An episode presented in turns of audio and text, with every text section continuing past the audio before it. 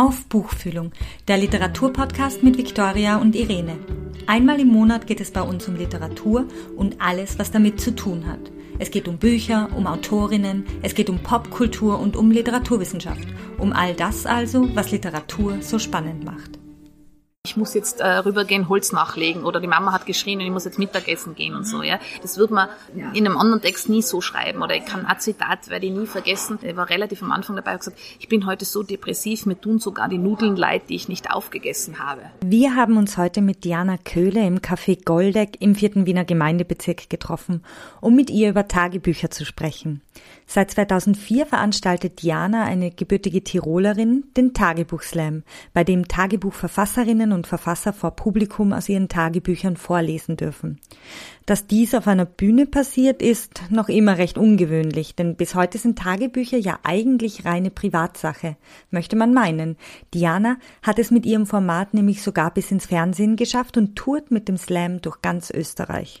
Der allererste Diary Slam im engeren Sinne fand außerdem 2005 unter dem Namen Cringe Night, zu Deutsch Schemnacht in Brooklyn statt.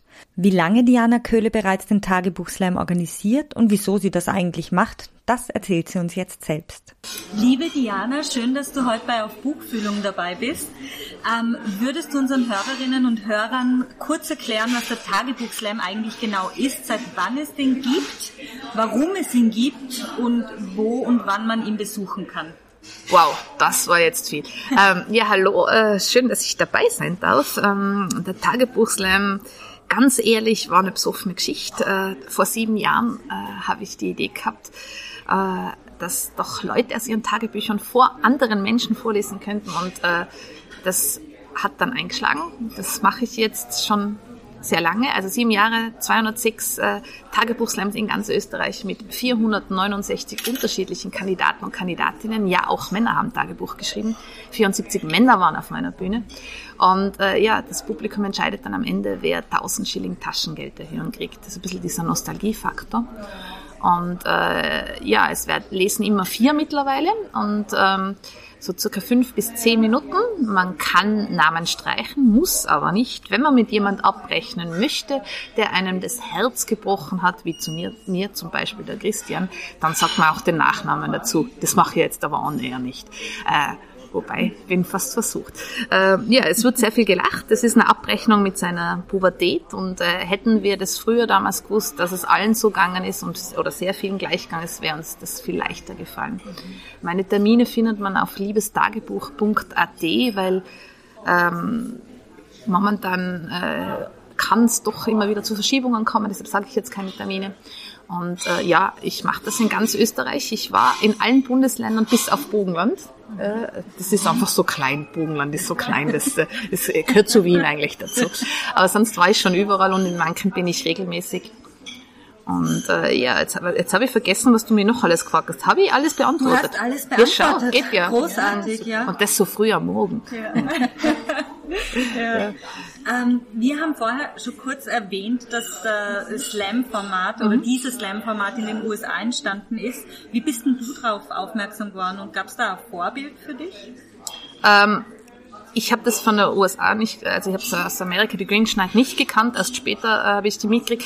Äh, ich habe auch den Diary Slam in Hamburg nicht gekannt. Ähm, es gibt nämlich in äh, Hamburg ein Diary Slam, ähm, sondern es war wirklich, äh, ich habe ein Format, also ich mache schon seit langem Poetry Slam, seit 2004 und habe einfach die Idee gehabt, mal was anderes zu machen und da ist der Tagebuch Slam entstanden und äh, ich werde immer gefragt, warum ich selber nicht schreibe und habe immer gesagt, ich schreibe nicht, aber ich habe Tagebuch geschrieben. Das war so meine Standardantwort. Und dann habe ich aber festgestellt, ich sage immer und habe aber die Tagebücher immer noch bei meinen Eltern in Tirol und dann haben mir meine Eltern aus Tirol eine Kiste geschickt mit Tagebüchern von mir und dann war ich immer ein bisschen so schockiert. Aber gesagt, das Leben war hart in den Bergen. Ich hatte keine Gleichgesinnten und sehr viel Zeit zum Tagebuch schreiben und habe mit Abstand reingelesen und habe das sehr lustig gefunden. Und dann habe ich eben die Idee gehabt, das zu machen. Und erst später habe ich dann recherchiert und bin auf den Diary Slam in Hamburg gekommen. Mit denen bin ich in sehr guten Kontakt. Ähm, wir tauschen uns auch jetzt gerade sehr viel aus. Äh, wir haben auch schon mal ein Städtebattle gehabt. Das heißt, ich war mit einer Delegation in Hamburg und umgekehrt waren sie mit äh, einer Delegation bei mir. Ähm, es, die machen das ein bisschen anders wie ich. Die machen das nicht so unbedingt im Wettbewerb, ähm, aber äh, es war dann so, also ich, ich habe nicht gewusst, dass es sowas gibt. Es ist dann passiert, äh, dass ich eben, weil das dann so gut angekommen ist, äh, recherchiert habe. Ich habe auch mitgekriegt, dass es schon viel früher Sachen gegeben hat. Anscheinend hat der Kafka auch schon Lesungen aus seinen Tagebüchern gemacht. Ja, also es wird mir jetzt immer wieder sehr viel zugetragen, wenn es um Tagebüchern geht. Und äh, äh, vor kurzem auch sehr, sehr schräg. Äh, eine Teilnehmerin hat mich kontaktiert, sie muss mit mir reden, weil ich stehe in ihrem Testament, sie vererbt mir ihre Tagebücher. Und so, okay, was ist los? Ja, also äh, Tagebuch ist jetzt halt einfach so mein Ding geworden. Ja. Inzwischen äh, haben über 200 Slams stattgefunden, hast du vorhin schon kurz erwähnt. Ja. Am Sonntag hast du den 10.000. Besucher begrüßt. Wahnsinn, ja. Wenn du dich an den allerersten Tagebuch-Slam zurückerinnerst, was würdest du dann darüber ins Tagebuch schreiben? Da habe ich sogar ein Tagebuch geschrieben. Den gibt's, der, der okay. ist öffentlich auf der Webseite. Da habe ich einen Nachbericht geschrieben. Ja, also den Eintrag gibt's.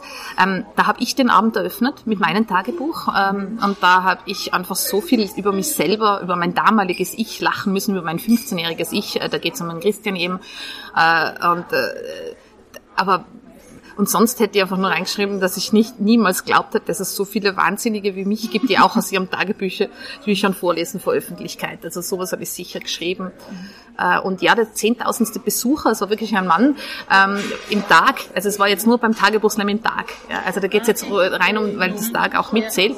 Ähm, ja, ich hätte ihn echt gern gedrückt und ich hätte gern einen Sekt ins Publikum geschossen. Ähm, ich habe ihm trotzdem einen äh, Sackerl mit äh, Sachen überreicht. Ähm, schon schräg. Also schon schräg zu wissen, dass da schon 10.000 Besucher, Besucherinnen äh, im Publikum waren. Hätten auch nie gedacht, dass das mal so viele interessiert. Ähm, aber ich glaube, es ist dieses ähm, Hätte man das damals gewusst, wäre es uns viel leichter gefallen und die schönsten Geschichten schreibt das Leben. Und was ich auch immer sage, wir lachen nicht übereinander, sondern miteinander. Und das ist das Schöne am Tagebuchslam. Ja. Ich will niemand vorführen. Ja, ich weiß, es ist eine Form von Castingshow. Ja. Aber mir ist es ganz wichtig, dass äh, die Teilnehmer und Teilnehmerinnen sich wohlfühlen. Die müssen auch behütet werden, die machen da was, das ist nicht Selbstverständlichkeit, äh, selbstverständlich, die lesen aus ihren Tagebüchern, das hat man nicht für die Öffentlichkeit geschrieben. Deshalb ist es eine ganz eine andere Sprache. Und ja, der Voyeurismus vom Publikum wird bedient. Mhm. Ja. Am Sonntag habe ich ja dabei sein dürfen beim Tagebuch-Slam im Tag. Äh, es war ein Slam mit nur vier weiblichen Personen. Mhm. Du hast auch Slams mit nur Männern. Aber wie sind generell so die Geschlechteraufteilung? Melden sich mehr Frauen, mehr Männer? N nur Männer hatte ich noch nie. Wollte ich machen. Ja, das war der abgesagt worden ist, aber der wird nachgeholt. Mhm. Wahrscheinlich im Dezember oder Jänner. Muss schauen. Ähm, das war, weil der Wunsch schon öfters da war. Mhm. Ähm, am Anfang haben mehr Männer mitgemacht und gesagt, das ist eine Verfälschung der Statistik. Ja? Das, das kann doch nicht sein. Und äh, das war halt wieder so klassisch, die Männer trauen sich schnell auf die Bühne. Ja? Äh, und Jetzt ist es so, dass ähm, manchmal habe ich einen Mann dabei. Wenn ich mal zwei dabei habe, dann ist es schon viel. Aber von den ähm, ganzen Kandidaten und Kandidatinnen bis dato, also 469 waren es bis jetzt, waren es 74 Männer. Dann kann man sich ungefähr ausrechnen. Ähm, dafür war der älteste Teilnehmer ever ein Mann, der war mit 90 auf der Bühne, der Freddy aus Ottergring. Und der hat vorgelesen, wie er im Ottergringer Bad schwimmen war. Und die, die er angebetet hat, ist oben gestanden, hat eine Schwalbe ins Wasser gemacht und das Bikini-Oberteil ist verrutscht. Das war so der erste Nippelblitzer. Ja. Und er hat sie dann geheiratet. Sie waren ein Leben lang miteinander verheiratet. Ja. Wie schön. Ja, und er hat auch beschrieben, wie er mit ihrem Kino war und wie er die Kinokarten gekauft hat, der ganze Loge. Und hat dann nur mit Augenaufschlag gesagt, das war gut. Ja. Cool. Ja. Du, du, hast vorhin schon die Regeln, wenn man so sagen kann, äh, kurz äh, uns erklärt. Also man kann Texte kürzen, man kann Namen verändern, mhm. wenn man möchte. Aber grundsätzlich sollten die Texte authentisch sein. Original. Also sie Original, müssen nicht, genau. es geht jetzt nur, wenn man Namen ändern, Orte ändern, das mhm. ist okay. Man darf es auch rausschreiben, weil viele sagen, sie können es aus dem Buch nicht so gut lesen. Manche mhm. haben das ja auch mit Tinte geschrieben oder mit Glitzerstift oder so. Das ist alles erlaubt, aber es soll nicht umgeschrieben werden. Das merkt man. Das Tagebuch schreibt man in einer ganz anderen Sprache. Da äh, schreibt man rein, keine Ahnung, ich muss jetzt äh, rübergehen, Holz nachlegen oder die Mama hat geschrien und ich muss jetzt Mittagessen gehen und so. Ja, das wird man äh, in einem anderen Text nie so schreiben. Oder ich kann ein Zitat, werde ich nie vergessen. Er war relativ am Anfang dabei und gesagt, ich bin heute so depressiv, mir tun sogar die Nudeln leid, die ich nicht aufgegessen habe. Ja? Also das ist diesen Satz, das ist eigentlich ein Buchtitel, ja. Also das ist ein Wahnsinn, ja. Also wenn das sonst mal wer jemand schreibt, dann weiß ich auch nicht, aber es ist ein typischer Tagebuchsatz. Ja. ja.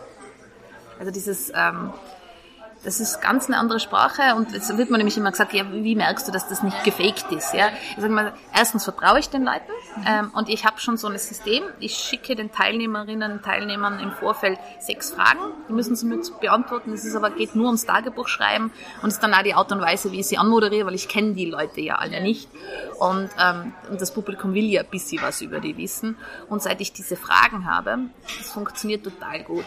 Und dann treffen wir uns eine Stunde vorher und jeder zeigt sein Tagebuch. Ich lese es auch nicht vorher. Ja? Das ist für mich auch jedes Mal das volle Risiko, auch bei der Fernsehsendung. Ja? Also ich weiß nicht, was die lesen. Ja? Also sie haben schon mal mitgemacht und machen im anderen Ort mit und dann dürfen sie nochmals das Gleiche lesen. Ja? Aber das macht auch den Spaß und Reiz für mich aus, weil ich muss ja auch spontan reagieren. Und das heißt, meine Reaktionen auf der Bühne sind auch ganz ehrlich und mein Gesicht spielt oft Bände. Also das habe ich mittlerweile mitgekriegt. Ja. ja.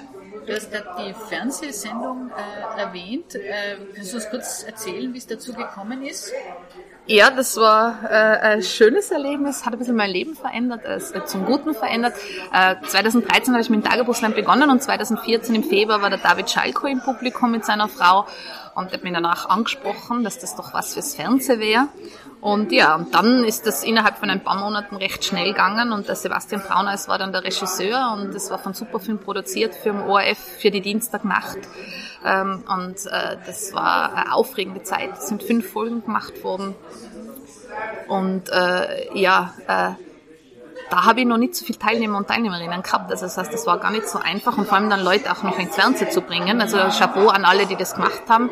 Und äh, ja, das war dann sehr spannend und danach habe ich beschlossen, wenn das so gut ankommt und in Wien funktioniert, dann ich muss auch die Bundesländer beglücken und ich komme aus Tirol und dann habe ich in Tirol im Treibhaus angefragt äh, und da habe ich dann einen Termin gekriegt, weil sie es aus dem Fernsehen kannt haben. Also es hat mir dann einige Sachen ermöglicht und dann habe ich beschlossen, okay, da, das muss ich jetzt äh, weiter ausbreiten und so ist dann, habe ich dann alle mit dem Tagebuchslam äh, missioniert sozusagen. Ja. Also gibt es auch schöne Anekdote. Ich habe dann eine DD, alle, die in Tirol aufwachsen, wissen, dass das das Wichtigste ist. äh, bin ich am Titelblatt gewesen und dann seitdem glaubt der Papa auch, dass ich beruflich was mache, was richtig ist. Und das gestanden äh, äh, Tagebuchslam, äh, Diana Köhle und ihr Erfolgsformat. Und daraufhin hat dann eine Frau im Dorf meine Schwägerin angerufen und hat gesagt, du, was machten die Köhle da jetzt? Was hatten die da für eine Sekte gegründet? Diesen Tagebuch-Islam. Ja, im Ernst? Ja, also, es sind alles Tagebuch-Islamistinnen und Islamisten bei mir im Publikum. Ja, das war ein sehr schöner Moment, ja. Dann hat man es geschafft, ja. Also, ja. vor dem Fernsehen, Papa fürs Fernsehen, das war, hat er gesagt, es läuft ein bisschen spät, hat er gesagt. Also, ich soll schauen, dass das früher kommt, das ist, weil da muss er so lange aufbleiben. Mhm. Aber wo in der DD war, das, hat gepasst. das war dann, genau. Ja, ja, und dann, also, es hat dann halt so dazu geführt, dass ich gesagt habe, das, muss man halt jetzt in ganz Österreich machen. Und äh, dann habe ich auch meinen Job gekündigt und habe mich der Selbstständigkeit gewidmet und bin ich jetzt selbst und ständig und überall. Du selber bist in der Provinz aufgewachsen, mhm. viele deiner Autorinnen und Autoren auch, auch ja. andere in der Stadt. Gibt es da irgendwie einen Unterschied zwischen Tagebucheinträgen, Provinz und Stadt? Oder? Naja, also die in der Provinz aufgewachsen sind, so wie ich, äh, da gibt es bei jedem mindestens einen Eintrag Scheißkaff. Also bei mir gibt es einen Eintrag, der geht über mehrere Seiten, ich Scheißkaff, ich will nur mal weg. Und äh, ja, dann komme ich aus diesem Scheißkaff raus. Und warum lebe ich in diesem Scheißkaff? Also Kaff, Kaff. Ähm, ich natürlich merkt man Unterschiede oder ich einmal war die Mutter einer Freundin in Innsbruck im Publikum und da hat eine Wienerin gelesen, die ist danach zu mir gekommen und gesagt, ich bin so froh, dass meine Tochter am Land aufgewachsen ist.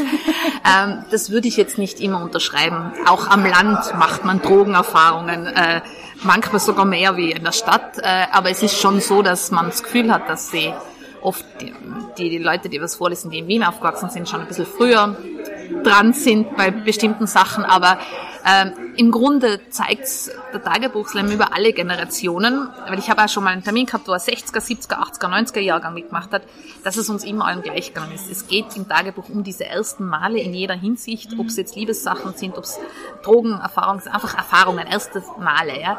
Und äh, die sind über alle Generationen gleich gegangen. Ja? Manchmal sind sie jetzt ein bisschen früher und äh, mittlerweile oft komplizierter, weil es noch mehr technische Medien gibt, um Kontakt aufzunehmen. Ja? Aber wenn ich jetzt sagen würde, dass das Landleben äh, viel äh, behüteter ist als wie Stadtleben, das stimmt nicht. Das kommt immer auf die Personen drauf an. Ich habe sowohl schon Texte gehabt von Leuten am Land, die heftig waren, äh, aber gleichzeitig wieder ganz niedliche von der Stadt. Also das würde ich, das würde ich mich jetzt nicht trauen zu behaupten.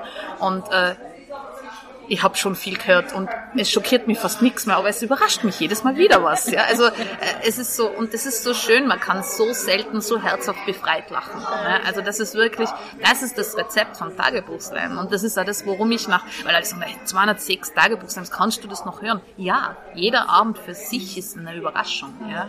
Und jedes Tagebuch ist total wertvoll. Ja? Ich bin so froh, dass es so viele Leute nicht weggeschmissen haben. Ja?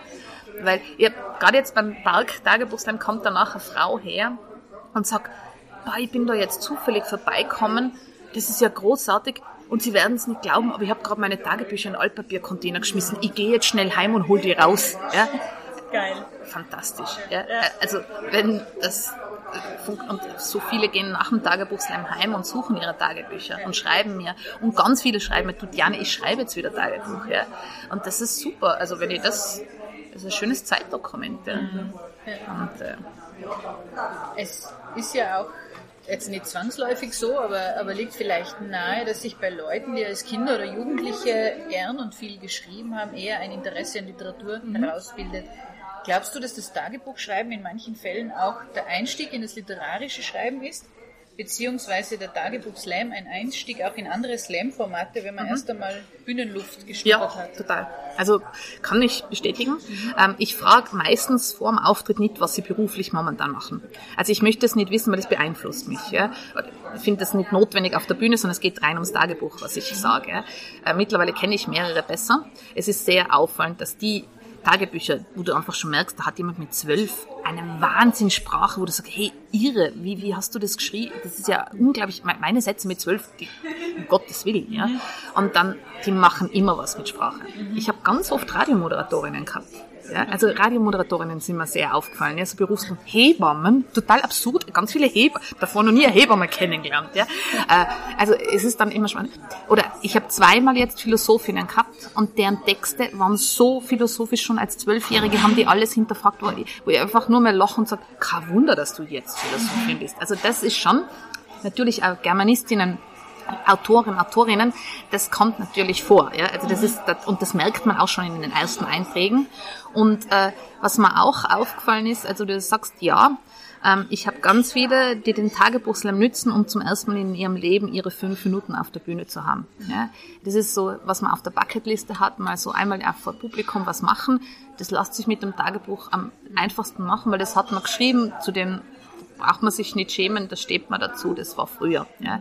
Und ähm, nachdem ich ja auch Poetry Slams veranstalte, es ist jetzt so, dass ganz viele von meinem Tagebuchslam jetzt bei mir beim Poetry Slam auch mitmachen. Also sie sagen, mhm. eigentlich schreibe ich, aber ich habe mir noch nie traut, aber jetzt hast du mal Zeit auf der Bühne, das ist eh cool und ich mache jetzt mit. Und da habe ich jetzt so viele. Mhm. Und das ist super, weil das ist so der erste Schritt für die Leute. Und umgekehrt aber welche Poetry die sagen, ich habe aber ein Tagebuch geschrieben, gehört, du hast noch ein anderes Format, da mache ich auch mal mit. Mhm. Ja. Also zum Beispiel die Tora, die, ja. ja die kommt vom Poetry Slam habe beim Poetry Slam schon öfters mitgemacht jetzt und hat jetzt beim Tagebuch Slam mhm. mitgemacht. Ja. Und äh, das ist halt total äh, schön, ja. also dass das so sich ergänzt. Mhm. Und äh, ja, es ist eine Bühne, wo man mal was ausprobieren kann. Und schreiben tun so viele, aber viele trauen sich nicht damit nach vorne. Und vielleicht mit Tagebuch schon. Und dann merken sie, das ist gar nicht so schlimm und dann geht es auch anders. Ja, das ist schon schön zu sehen. Und das Feedback kriege ich auch oft.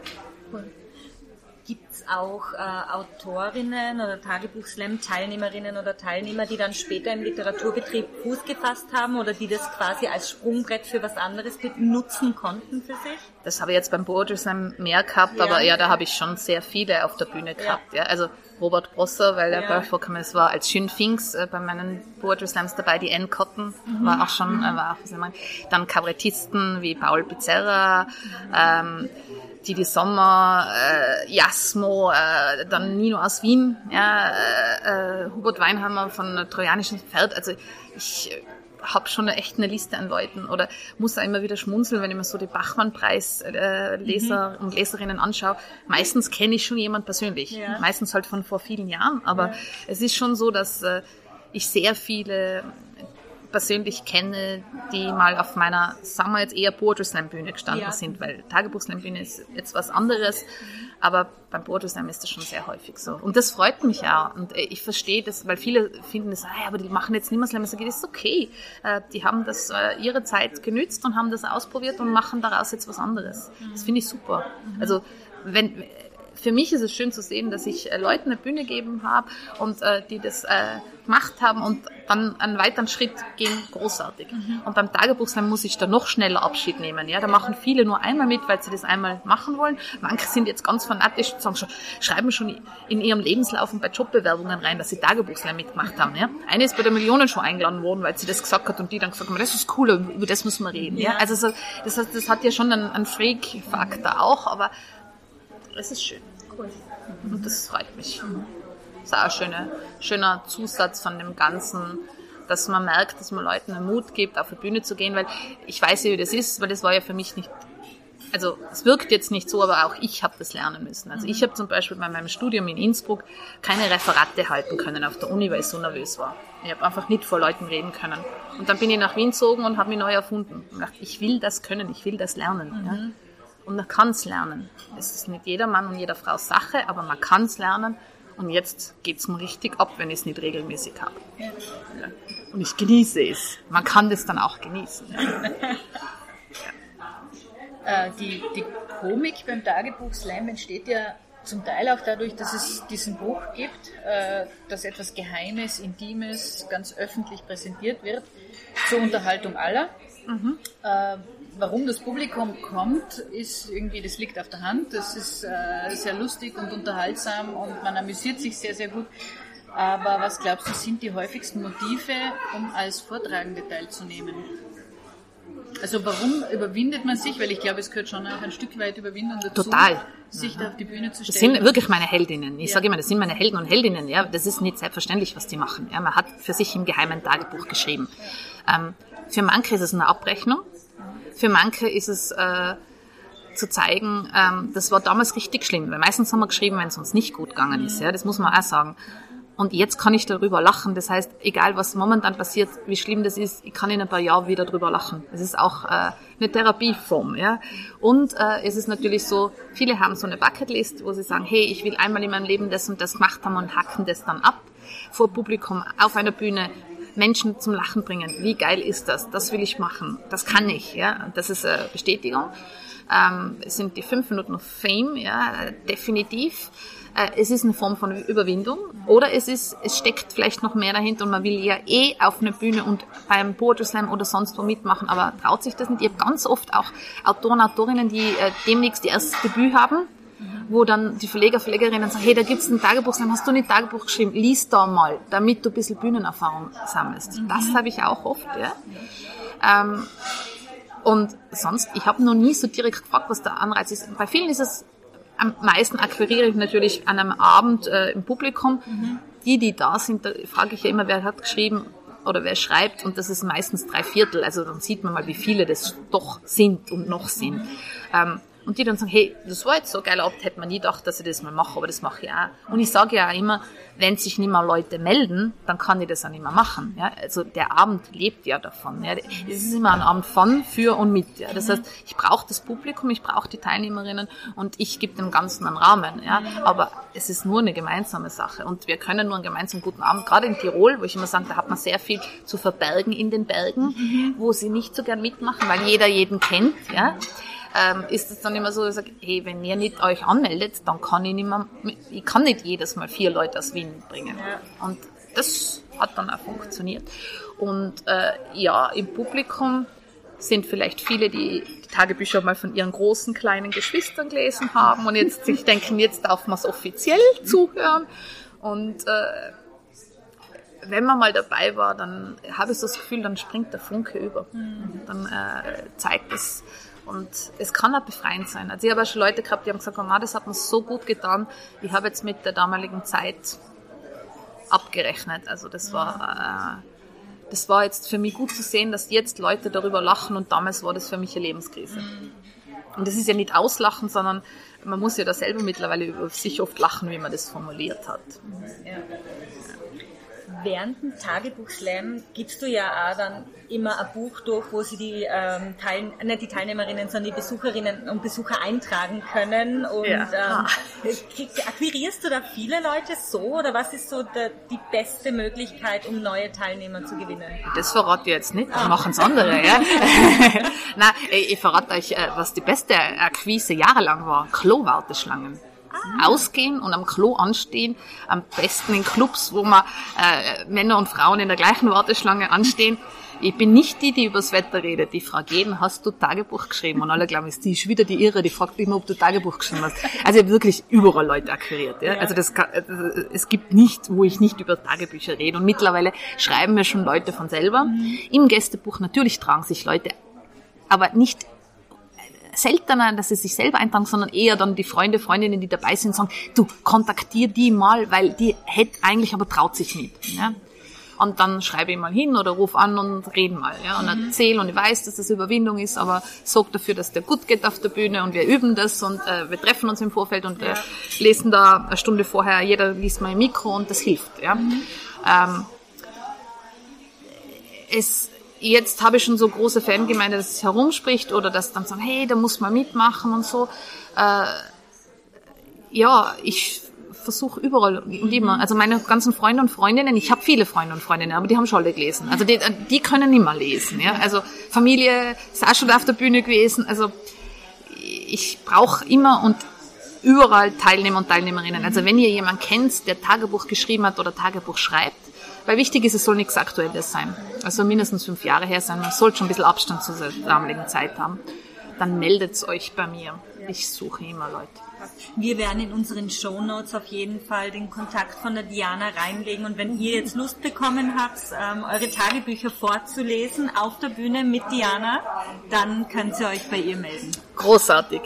Und ich sage eines immer am Ende von jedem Tagebuchslam, und das sage ich auch da, ist es niemals zu spät zum Tagebuch schreiben. Es gibt einfach Leute, die sagen, hey, ich hätte Tagebuch, aber ich traue mich selber nicht, kann ich verstehen, aber mein bester Freund, meine beste Freundin würde daraus vorlesen. Äh, das ist dann auch immer recht lustig, weil da sitzt dann die Person im Publikum, sieht, wie ihr Tagebuch vorgelesen wird. Oder ähm, ich habe nämlich, und das ist sehr, sehr berührend, ich habe sehr oft ähm, Leute auf der Bühne, die das ein Tagebuch zum 18. Geburtstag von ihrer Mama oder von ihrem Papa kriegen. Das heißt, die Eltern, die ein Tagebuch schreiben und die haben natürlich dann ein Tagebuch über sich und das ist dann halt auch nett zu hören. Oder vererbte Tagebücher, also da waren schon die skurrilsten Momente dabei.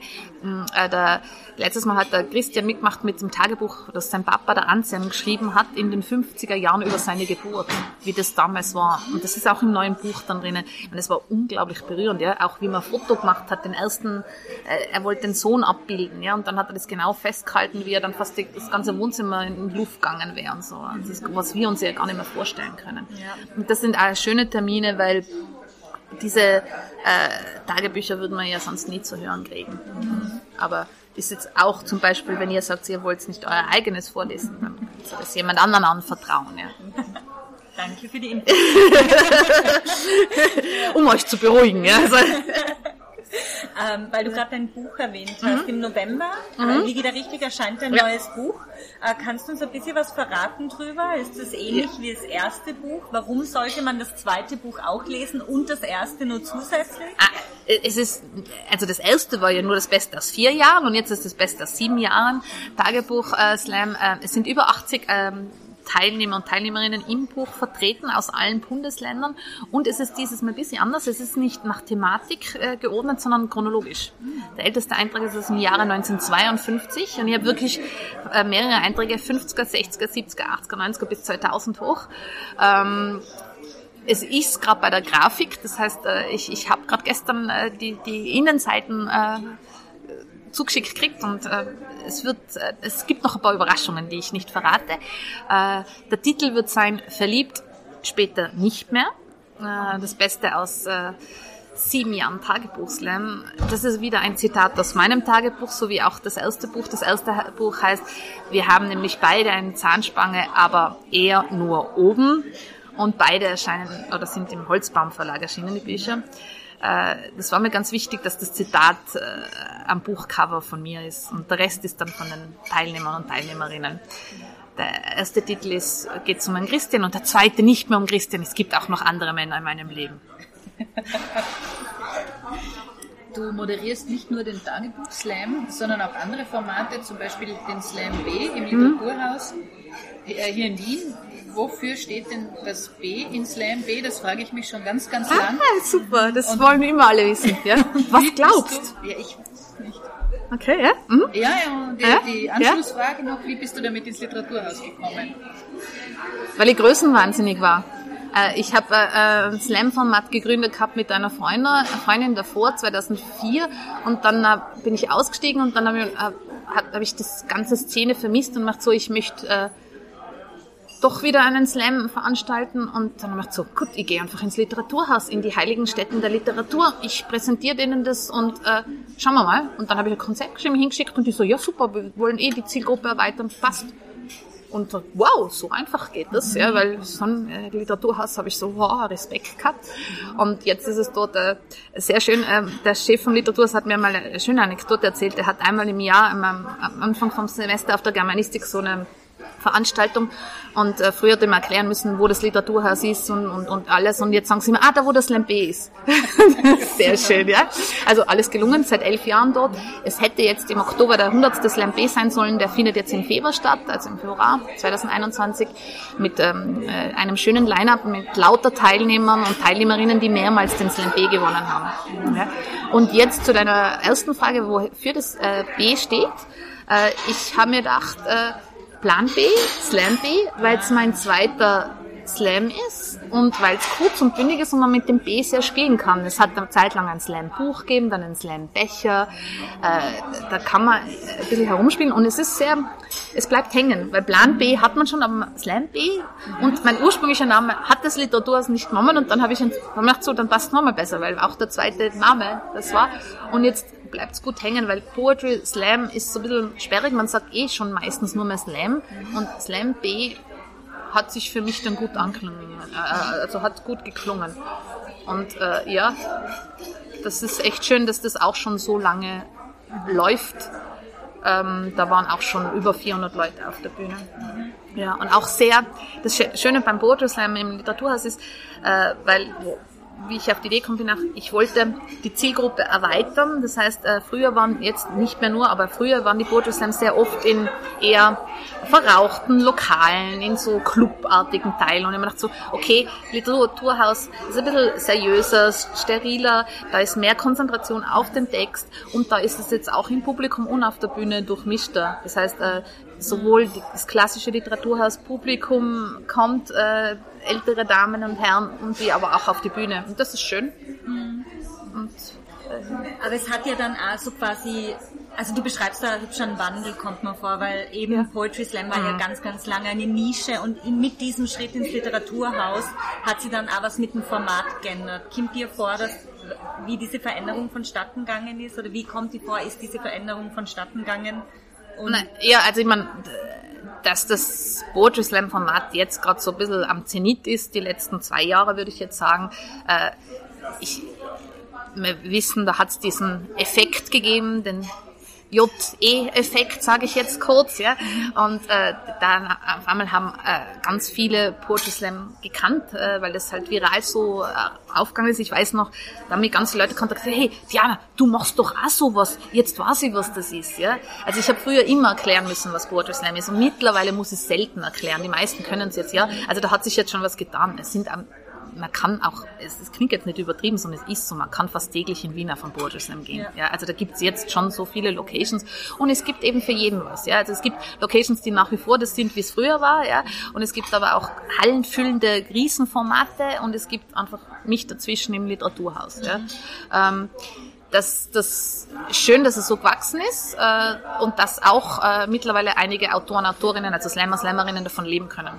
Das ist eigentlich das und dass auch viele von der Slam-Szene jetzt einfach angesehene Autoren, Autorinnen sind oder in anderen Formaten unterwegs sind, wie wir eh vorhin besprochen haben. Also wird deiner, also deiner Meinung nach Poetry Slam von der äh, Literatur, äh, vom Literaturbetrieb wahrgenommen jetzt auch? Ja, aber immer noch belächelt. Und das finde ich schade und äh, äh, ist auch nicht notwendig, ja, weil es ist einfach die Möglichkeit, am Anfang einmal eine Bühne zu erobern und was man dann daraus macht. Man muss ja nicht immer dabei bleiben, äh, man kann dabei bleiben, aber ich finde es komisch, dass es nach wie vor negativ gesehen wird und das sollte es eigentlich nicht sein. Und dass viele das auch dann irgendwann einmal verheimlichen, dass sie früher bei Poetry Slams mitgemacht haben. Das ist nicht notwendig. Ja? Also wir ergänzen uns doch. Ja? Und das ist auch nicht, weil der Vorwurf immer kommt, das ist nur lustig. Das stimmt nicht. Es gibt auch ernste Texte. Es kommt immer darauf an, äh, auf was das Publikum gerade abfährt. Und wenn ein ernster Text gut ist, gewinnt der genauso. Hat er bei mir auch schon gewonnen. Ja? Äh, es kommt auch auf die Stimmung drauf an. Und äh, ja, es wird dann immer so, dass es ein Wettbewerb ist. Ja, aber das ist der Show-Effekt. Ja? Das Publikum kommt genau. Das, man muss nur mal vergleichen, wie viele Leute gehen auf eine Lesung und wie viele gehen auf einen Poetry Slam. Ja?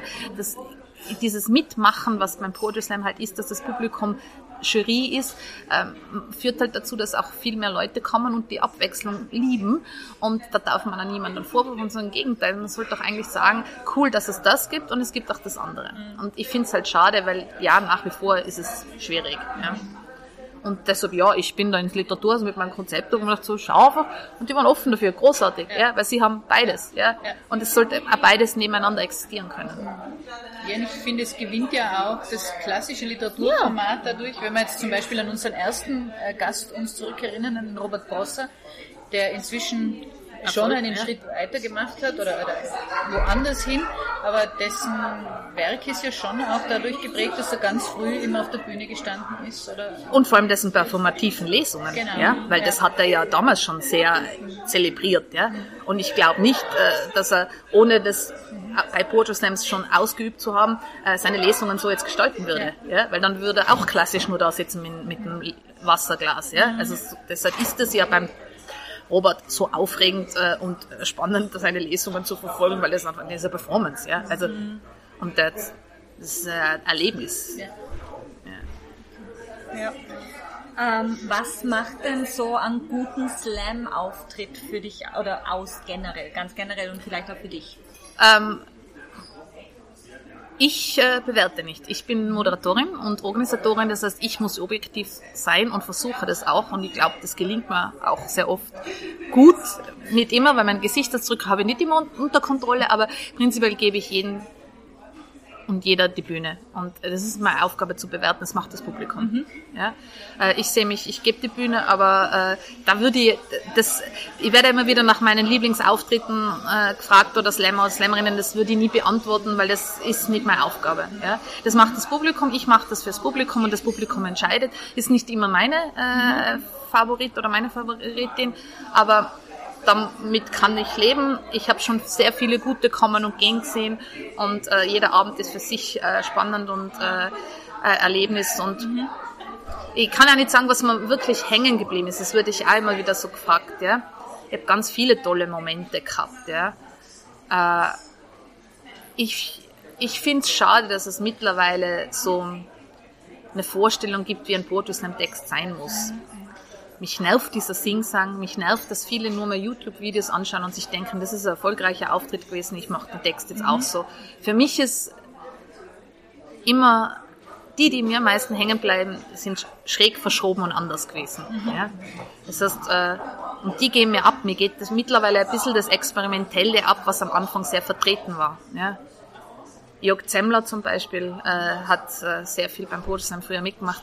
Es war immer wieder eine Überraschung, was der aufgeführt hat auf der Bühne. Ja? Man muss nicht nur oben stehen und im Singsang äh, einen Text runterradeln, sondern ich liebe Sprachspiele, ich liebe experimentelle Sachen. Das ist für mich leider verloren gegangen. Ja?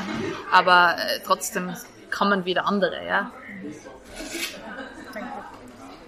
Äh, du leitest Frage am Schluss auch den Super Leseklub für Jugendliche. Kannst du uns dazu äh, noch kurz was erzählen? Wo findet das statt? Was mhm. wird gelesen? Darf man einfach so vorbeikommen? Momentan nicht, aber sonst schon. Äh, äh ich mache das gemeinsam mit David Sammerhaber. Äh, ich mache das jetzt das fünfte Jahr im Literaturhaus, war meine Idee vorher mit Didi Sommer, jetzt mit David Sammerhaber. Ähm, wir treffen uns einmal im Monat im Literaturhaus, äh, heuer haben wir ein ganz schönes Konzept. Heuer lesen wir uns durch die Bundesländer. Das heißt, wir haben äh, jedes Monat ein anderes Bundesland, wo wir äh, hauptsächlich deutschsprachige österreichische junge Literatur lesen äh, und haben auch ein äh, Budget vom Literaturhaus, dass wir viermal im Jahr einen Gast einladen dürfen. Die Katharina Braschl ist das das nächste Monat, also Salzburg haben wir da und dann haben wir ähm, im Dezember die Lena Hödel ähm, Steiermark-Thema und äh, das heißt, wir haben äh, im Vorfeld eine Leseliste. Man kann, man muss das Buch nicht lesen, man kann auch Autoren, Autorinnen andere Fragen stellen. Und das ist auch spannend, weil es so, war ein bisschen so mein Wunsch.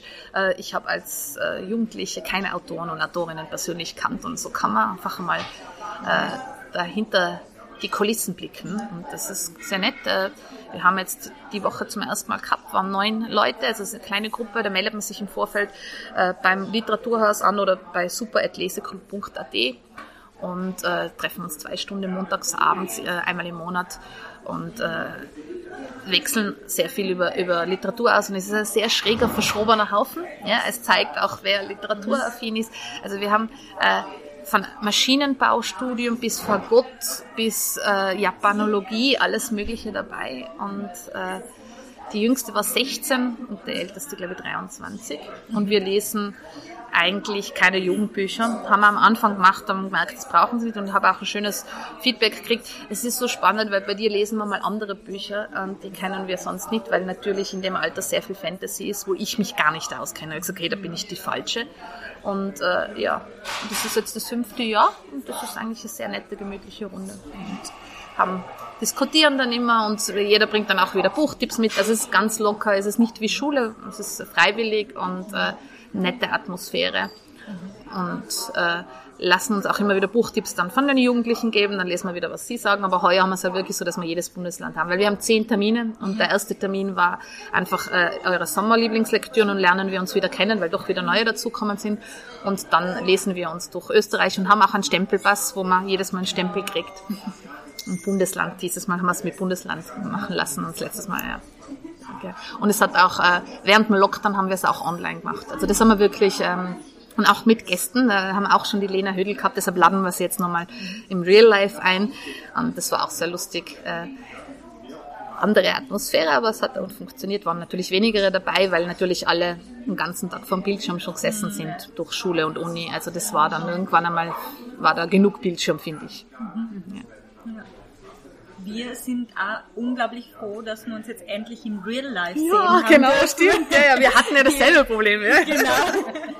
vielen, vielen Dank, dass du zu Gast warst bei Auf Buchfühlung und ähm, herzlichen Dank. Ja, danke euch äh, und äh, weiterhin viele tolle Sendungen. Dankeschön. Herzlichen Dank, dass ihr auch heute wieder dabei wart. Wenn ihr mehr von unserer Arbeit erfahren wollt, dann folgt uns doch am besten über Facebook oder Twitter. Auf Steady kann man übrigens mit kleinen und großen Beträgen dazu beitragen, dass wir unseren Podcast auch weiterhin anbieten können.